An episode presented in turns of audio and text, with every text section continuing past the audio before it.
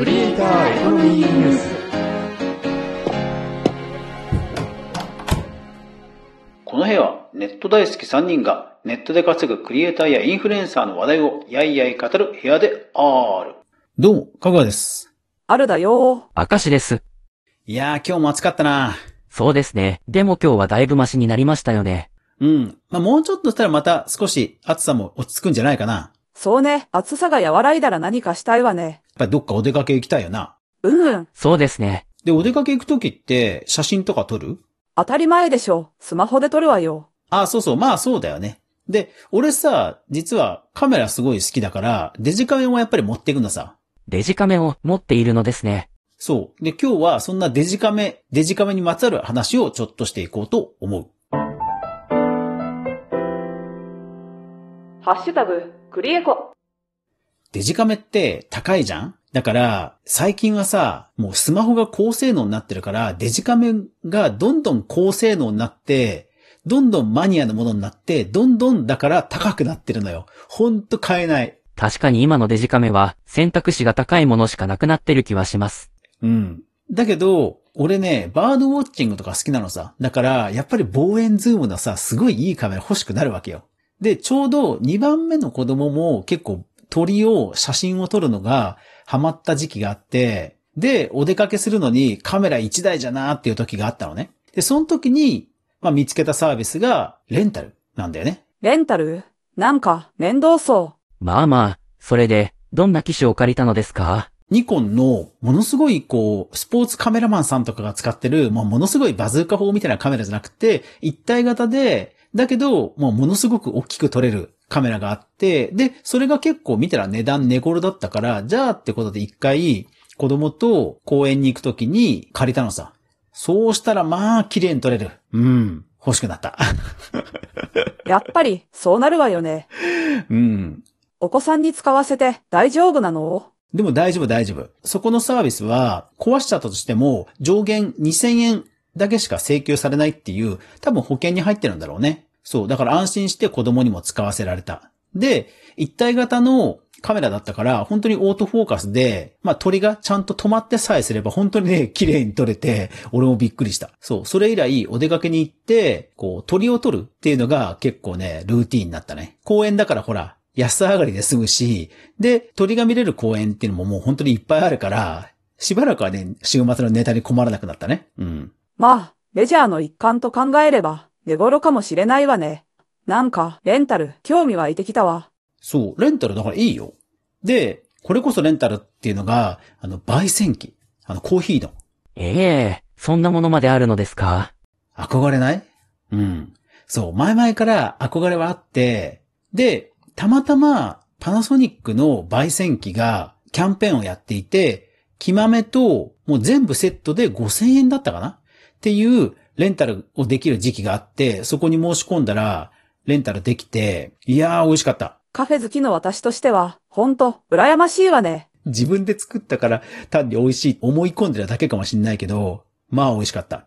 ただ、ただ、何ですか？一体。これね、気をつけ、あの、本当恥ずかしい話なんだけど、部屋でね、焙煎したん、したんだよね。で、もちろん台所で換気扇とかかけたんだよ。だけど、まあ、香りがすごくて、もう部屋中、コーヒー焙煎の匂いが充満してさ、一週間ぐらい取れなかった。もう、で、コーヒーの香りだからいいじゃんと思うかもしんないけど、いや違うんだわ。思った以上に豆豆しい匂いでさ、なんかね、生っぽいんだよね。そう。だから、コーヒーのいい香りが残ったとはいえ、あの、いわゆるカフェの香りじゃないっていうね、うん、ちょっと貴重な体験をしたね。だから、焙煎をするときは皆さんも外でやりましょう。はい。ただね、5000円でこの満足度は本当高かったね。うん。っていう風に、このレンタル？レンタルで、まあなんだろう、気になる家電を試してみると、なんかね、いろんなこう、新しい発見があって面白い。で、クリエイターエコノミー的には、まあレビューの記事とか動画が作れるから、ほんと一朝二夕。一石二鳥でしょう。ふふふ、これだから香川さんは。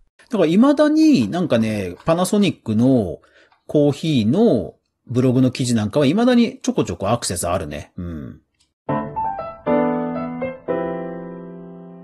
ハッシュタグ、クリエコ。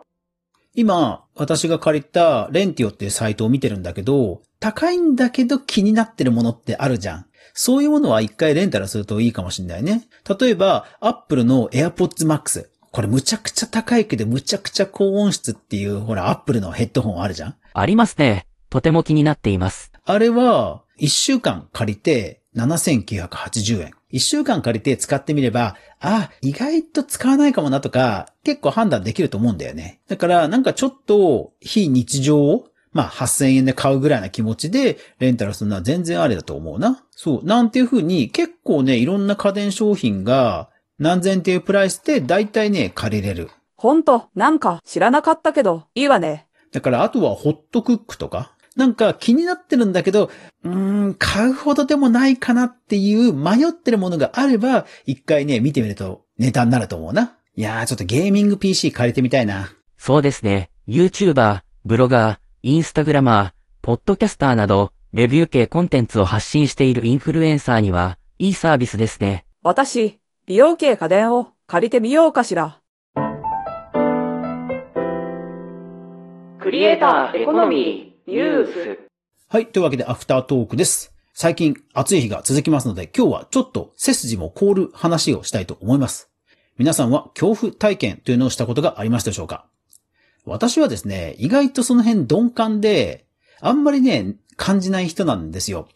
うちの子供は結構霊感が強くて、誰かいるみたいなことを不定期に言ったりするんですが、私はですね、思いのほか鈍感で、あんまりそういうのないんですよ。で、しかも、子供の頃、お寺に併設された幼稚園だったので、お墓がもう身近にある環境だったんですね。ヨシンバお、お墓で昆虫採集するとか赤トンボ取るとか、そういう 遊び場になってるぐらいの環境だったんで、そういうところもあんまり苦手意識はないんですよ。ただ、一回だけ私、恐怖体験があって、それが金縛りですね。中学生かな？中学生ぐらいに、本当に寝てたら、なんか、パッと天井が目に入るわけですよ。